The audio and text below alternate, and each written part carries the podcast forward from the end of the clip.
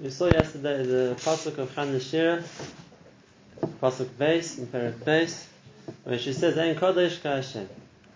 There's no one as Kodesh as Hashem. He ain't Biltecho. There's nothing besides for you. Ain't Tzurkelekei. And we saw yesterday how Hannah is speaking about herself, and like we saw, all these three references are referring to different stages of the creation of a child. Neshama, it's Ruach, personality, and its body. But that's the way Hannah spoke in reference to herself.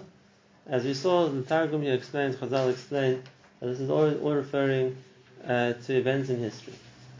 And therefore the Targum explains what the passage is referring to. It is referring to the time period in history much later on, where Sancheriv, the king of Ashur, marches with his tremendously big army and lays siege to Yerushalayim. And at that stage, Sancheriv himself was convinced he's going to take Yerushalayim. He said about himself, he said, "If each of my soldiers just picks up one pebble from Yerushalayim, it will be just left with like a flat field. There will be nothing left of Yerushalayim." So he wasn't at all concerned that he wouldn't be victorious in the battle. The Navi Yeshaya says about him that he's a naif yada al-hatzil. He's like, kind of waves him dismissively. It's a joke. We're going to take it to peace. And what happened was, as we know, the night of Pesach. So the night before that they were going to launch their attack, the Malach comes down from Shemayim, and all the soldiers die during the night. Sancheriv wakes up with three other people in the morning, and obviously that's the end of the attack. So about that, Hannah says, according to the Targum, "Ein Kodesh ka Hashem, ki ein Biltecha." Why we should be talking about Sancheriv now here? Why should we talk about it now? So like we saw, that there's a certain element of the word to Hannah's tefillah too, and therefore of course she was thanking Hashem for her personal salvation as a child. At the same time, there was a certain prophetic sense to what she was saying, which, like we said, is going to refer to all future events in Klal Yisrael as well. And when did she? It says. So, how does the pasuk then read? If it's talking about Sancheriv, so the way the Targum explains it is everybody, not just Sancheriv himself, but all the military analysts of the time were sure that Sancheriv was going to win. Sancheriv had already defeated most of the civilized world. He was an unstoppable force, and he had defeated countries much stronger and much better fortified than Yerushalayim was at the time. And therefore, everybody took it as a foregone conclusion that Yerushalayim was going to get destroyed. And when they saw the nace that Sancheriv got destroyed instead, so the unison of all the different nations was, like the Targum says over here, all the different nations praised Hashem, and they said, "Ein Kodesh ka Hashem." Why is it telling them being Kodesh, and being holy, and being sanctified? And that is because of the way that the soldiers died. HaKadosh Baruch Hu didn't strike them down as a plague or make them all sick. How did they die? So we know the Navi tells us that the Malach came down, and what did the Malach do? So, according to one Pshat in Chazal, that's what the Targum understood, he let them hear the Shiras Malachim. And the spiritual intensity of hearing the Shiras Malachim was so powerful, it was so overwhelming that they all died from the experience. And therefore, it makes sense that what the Ummahs would say is we see Ein Kodesh ka Hashem, that there's a certain Kedusha that is overwhelming which Hashem has, and that you can use that to overtake such an extremely powerful enemy. Now, we explain Sur now, until now, like Rashi explains it in the term of a tsayor, as the one who fashions things, the craftsman. But there's another reading for Tzur as well, like we said, Tzur Yisrael, and that Tzur means a rock. Tzur Yilad Chateshi, Tzur means a rock, and that's the case, and Tzur Kalakan, there's no protection like Hashem.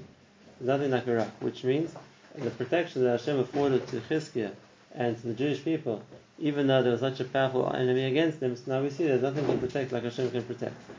And that's the way that the Targum explains the pasuk, referring to the Shavach that the world was going to say in the future after the downfall of Sancheriv. Okay, that's pasuk base. Let's go to pasuk Gimel, and we're going back now again. First, to explain the pasuk that is talking about Hannah's personal salvation and her personal thanks. We'll start with that. The way the Poshen Rashi and the Radak and the other Poshen explain, and she says, "Al tarvu tadabru gavaya gavaya." Don't continue to speak Gavaya Gavaya, like someone who's speaking very, like, as if they're very high. Who's she speaking to? So who's she speaking to? So the Mashmah says, Rashi says, that she's talking to Pnina.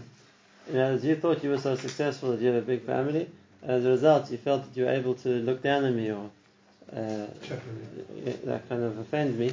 So it's not going to work for you to continue to speak from that point of clearly your superiority. Yaitse Otzak mi Pisra. And now Otzak has different interpretations. The way that Rashi explains it, the Source explains it, is it's the lashon of something strong.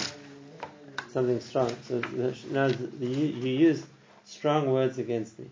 It's going back on the owl. So it's going right, which means what you said was like hurtful. It was like used strong words literally against me. And if that's the case, because why shouldn't you do that? Because HaKadosh Baruch Hu knows really what a person's thinking, and therefore below nishma alilos, and therefore HaKadosh Baruch Hu is the one who counts, so to speak, or is aware of all a person's motives, all a person's plan.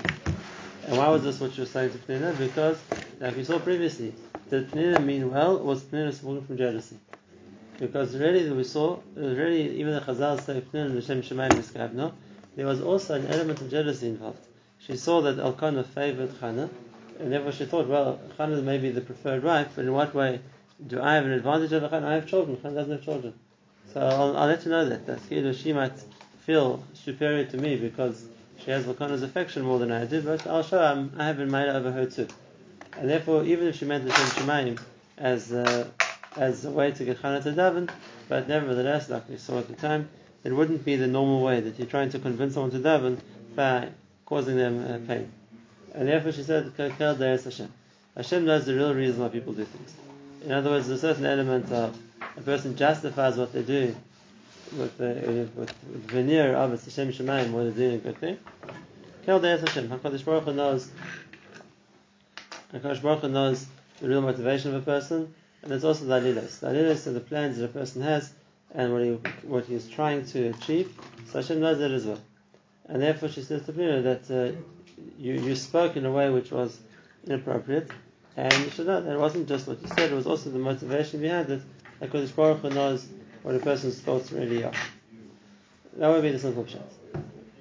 The deeper pshat here, again from the Targum, before we get to the Targum, there's a Malbim here that says another interesting insight, and he said this wasn't talking specifically to Pnina, this was a general instruction, a general word of advice. And who it's referring to, it says, don't speak Gavaya Gavaya. So we're going to remind ourselves of a dialogue between Klal Yisrael and the Jewish people in Tehillim. And what it says over there is that the Goyim say, Rama Kol Goyim Hashem, Ala Shemayim Kavoda. The position of the Goyim is that they recognize that there's an Almighty God, which is in the heavens. He's way above us. He's far superior to us. And therefore, he's not interested. This was the Ferrari we saw in the Kuzari also. This is the Ferrari of the Goyim's mindset. And that is, Hashem is so great that he's not possibly going to be interested in the small little things people do. And therefore, the very fact that they could promote Hashem to that level of being so way above and so distant and so removed from anything physical is a way of separating from the world. He doesn't care about it. Well, Hashem really makes a difference to him what we're going to eat, what we're going to say. And they say, what that? You're minimizing Hashem's kavod to say that he cares about like insignificant things like that. But they said, Hashem's interested in things that are galaxies going to crash into each other. Are there going to be new stars being born? Whatever it's going to be. Things of significance, things of importance. That's what they're going to tell. And our answer is Klal Yisrael, yes? We agree with you. HaKadosh Baruch Hu is higher than the world. But, nevertheless, just like HaKadosh Baruch Hu, you say Hashem is interested in Shemayim. Hashem is above Shemayim too. But Hashem lowers himself. He lowers himself. Just like he takes an interest in the Shemayim, he takes an interest in the Oretz too.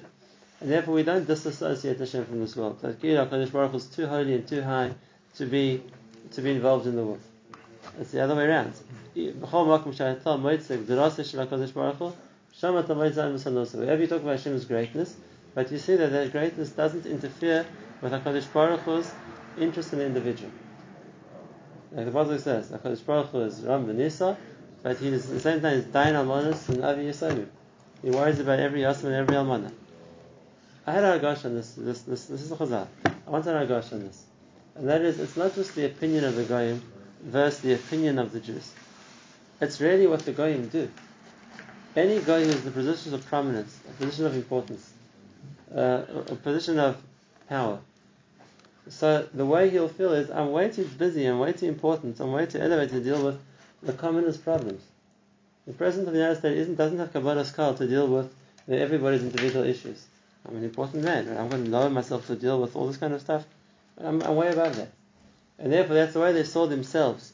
In the Goyish world, somebody of importance is somebody who doesn't interest himself in commonness, doesn't lower himself to deal with everybody's individual issues.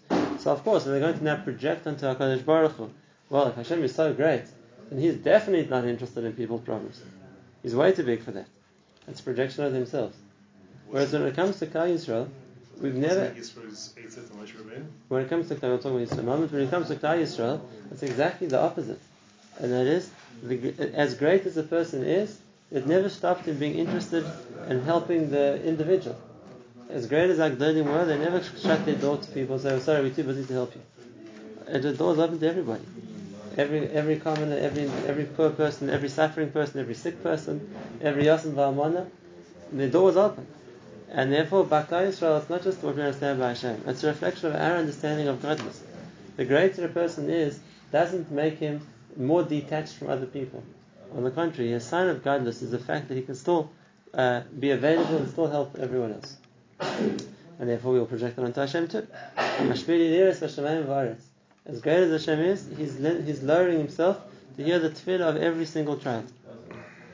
So the machlokes between Klal Yisrael, so to speak, and the non-Jews is really coming from the different attitude that the non-Jews and Klal Yisrael have to what it means to become great. Is it also, could you take it even a step? The Master, when it came to Yisro, this is raised the question, Moshe Rabbeinu, that's like every other Jewish leader, I'm available to everybody. Everybody can come, just wait in line and I'll see you.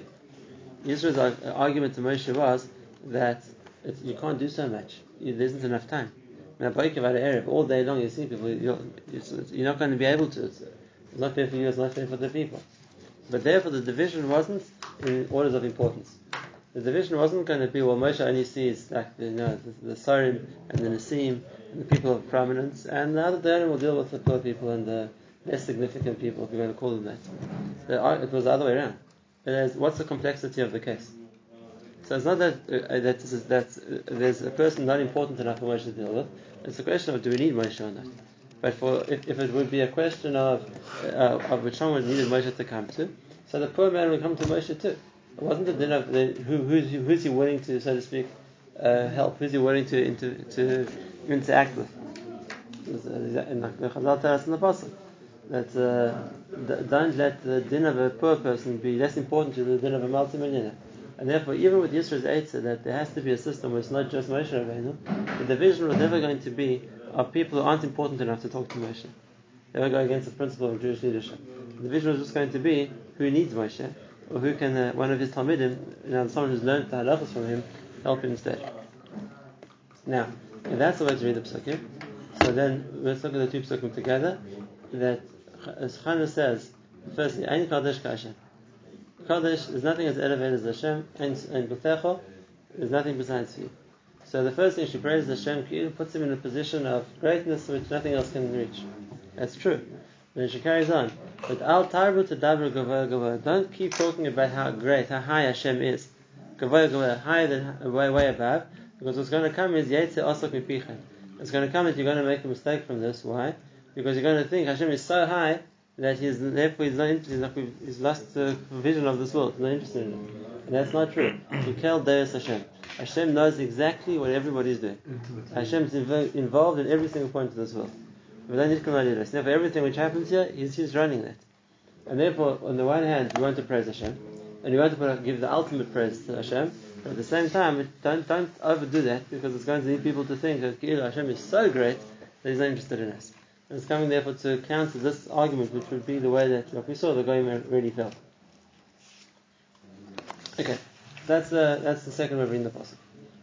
If we're going to look at Targum again, what incident in history is this referring to? So Targum tells us it's talking about less happy incident in Jewish history. It's talking about when Nebuchadnezzar destroys the first base of Megdash. And now, Nebuchadnezzar was extremely proud of himself. Proud of himself? Extremely proud of himself. He made himself into a god over that. Remember, until then, this was after Sancheriv. And for the 100 or something years after Sancheriv, the mindset of the world was, Yerushalayim is invincible. It's been protected spiritually, there's nothing you can do. There wasn't a stronger army than Sancheriv's army. It was all wiped out, like we saw, in a completely miraculous fashion. And therefore, it's impossible to take Yerushalayim. It's not even worth trying. And the Navi Yerimiyah tells us this neicha. He says, Lo ye'minu malchei oretz v'chol yosh v'tevel ki yov yitzar v'oyev v'shar Yerushalayim. No one would believe such a thing was possible. No one could have imagined such a thing. And therefore, Nebuchadnezzar himself was scared. Instead of his companion Shalaim, the Midrash tells us he was very hesitant because he knew that this was the undoable. And yet, obviously, with Nebuchadnezzar and by extension the whole world didn't realize that the protection of Yerushalayim was the fact that Hashem was there. And when Hashem decided to destroy Yerushalayim, there were too many Averis, they lost their protection. And therefore, even though no one saw that happen, but really, beneath the surface, the Shekhinah had gone. Yerushalayim was very vulnerable. And therefore, we didn't see that. When he attacks Yerushalayim and destroys Yerushalayim, so he thought, I've done the impossible. I must be a superpower. I must be somebody who's got unbelievable abilities that I could conquer Hashem's Beis HaMikdash. You didn't stop me, you couldn't stop me. And therefore, like we see, Nebuchadnezzar was a big bad guy, and he made himself into a god of that, his success. And it says the Targum, that's what Hannah is referring to. She says to Nebuchadnezzar, Al Tarbut Dabru Gavai Gavai, don't talk about yourself, it was so big. That and Kila, that you a superpower, you're able to attack Hashem and overcome him in his Beis HaMikdash. Why?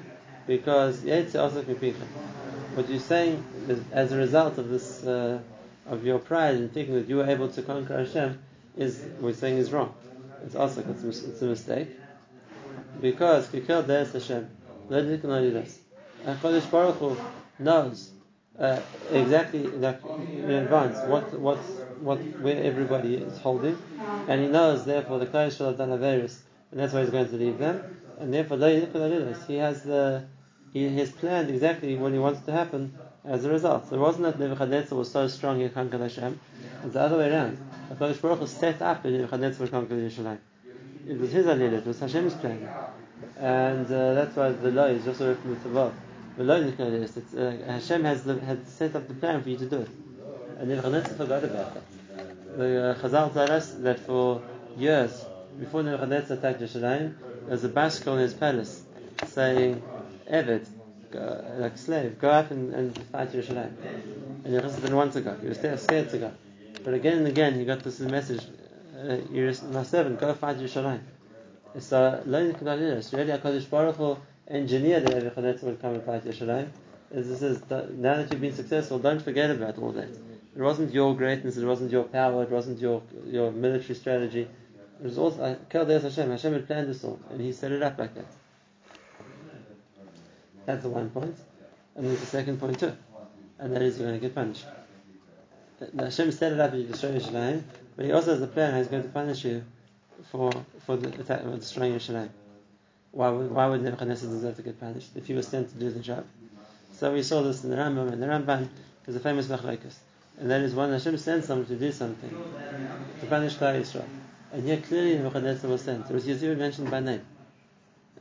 Before he came, the Navi Yerimiyah talks about it. Hashem says, I'm going to send you Nebuchadnezzar, the king of Babel. He's going to destroy the Beis HaMikdash. So why was Nebuchadnezzar punished for what he did? He was putting a divine order.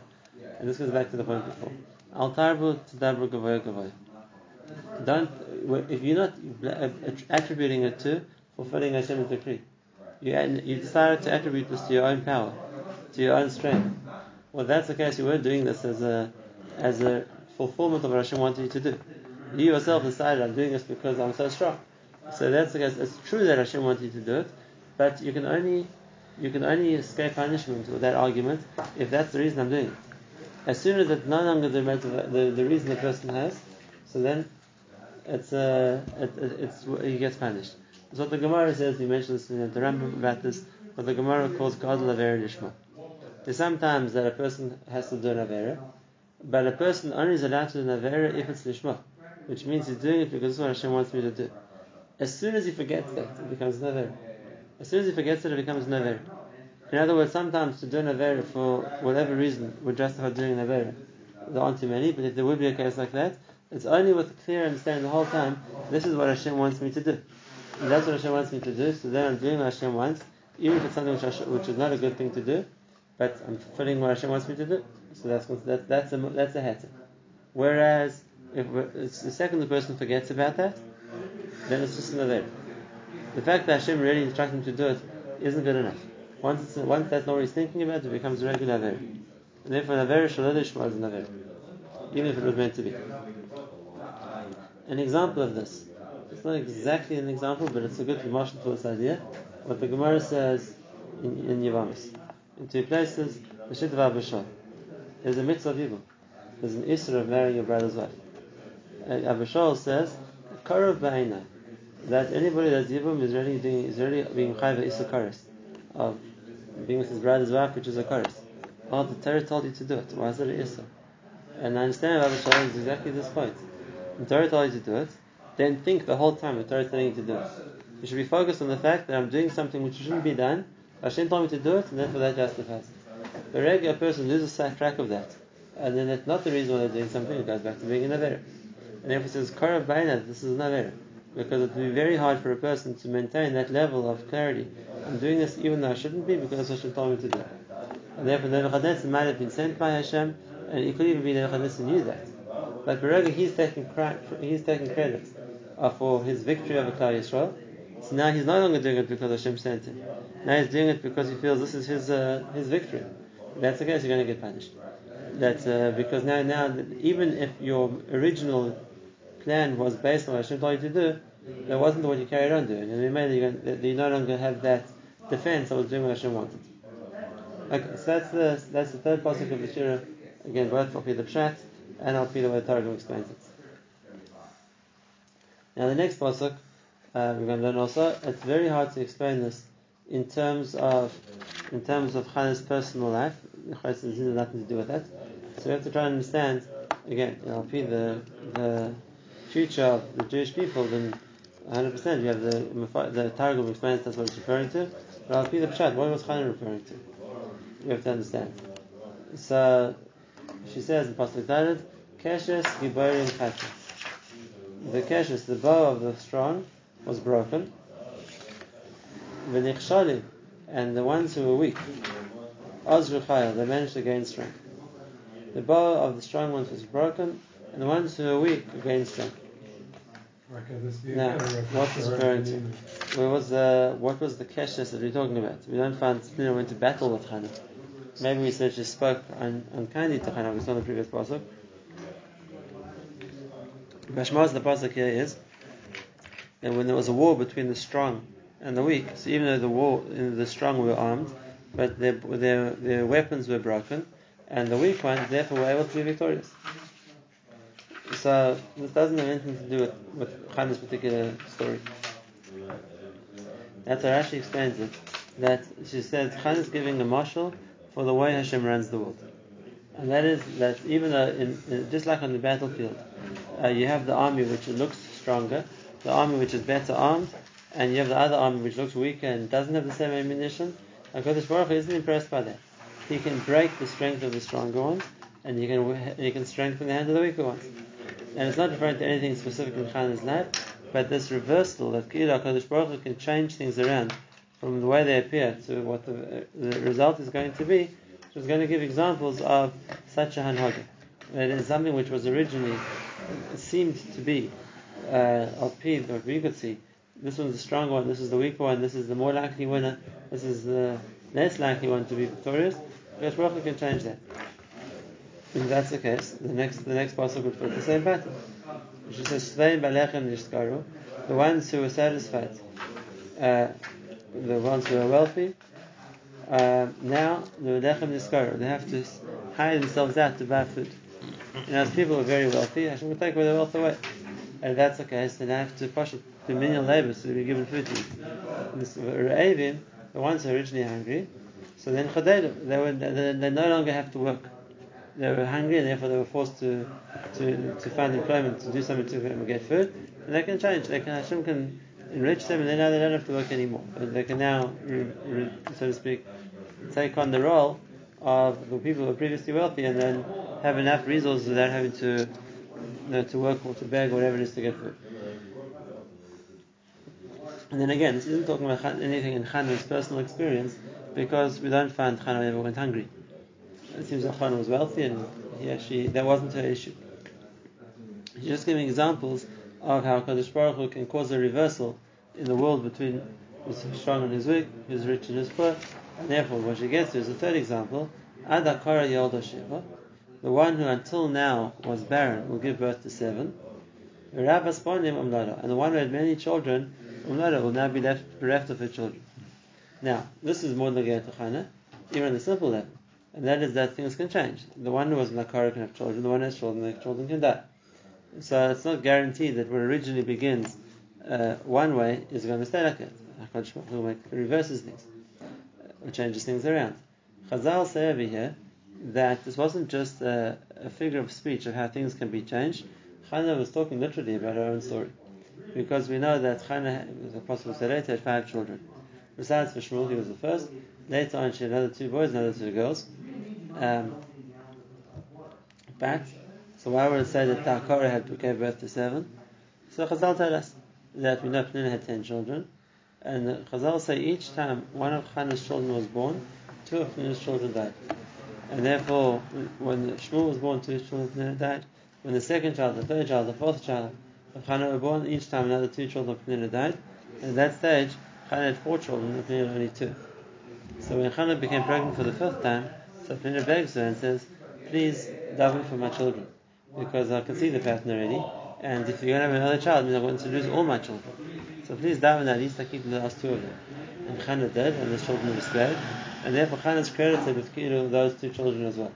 Her tefillah saved them, and therefore it says, La'akara yolda sheva, that Hannah gave birth to 7 children, which means, like Chazal explained, 5 of her own, and the 2 of Pnina who were saved in her schus, and the Rabbi Sponim, the one who had many children, who was Pnina, well, no, she lost most of her children because she lost 8 of her children. That's what Chazal tells us in the pasuk, and that's. Otherwise, if you're going to explain the pshat not like that, we have to say Sheva means a lot. Not that it means Dafka 7, because it's approximately later that she didn't have 7 children. What's interesting is that the Mepharshim point out over here that Sheva is concerned about Shmuel. And therefore, older Sheva is really the same Gematra saying she gave birth to Shmuel, who was Shavit to the many children. Now, the obvious question on the Midrash, if you've already quoted it, and Reb Hashem will talk about next time, I'll just leave with a question, and that is, what took Pnina so long to wake up? She lost 8 children before she came to ask Hannah to daven. Let's say the first time she didn't have. It was a tragic coincidence. Just when Shmuel was born, she lost 2 children. But at least when the second child was born, even the third child, and each time she sees the same thing happening again and again, so why doesn't she come into that?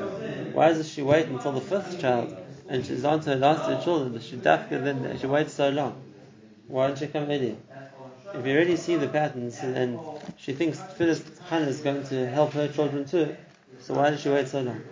That's a question which is not in the Shira, it's a question in the Midrash, which Bezashim will address next time.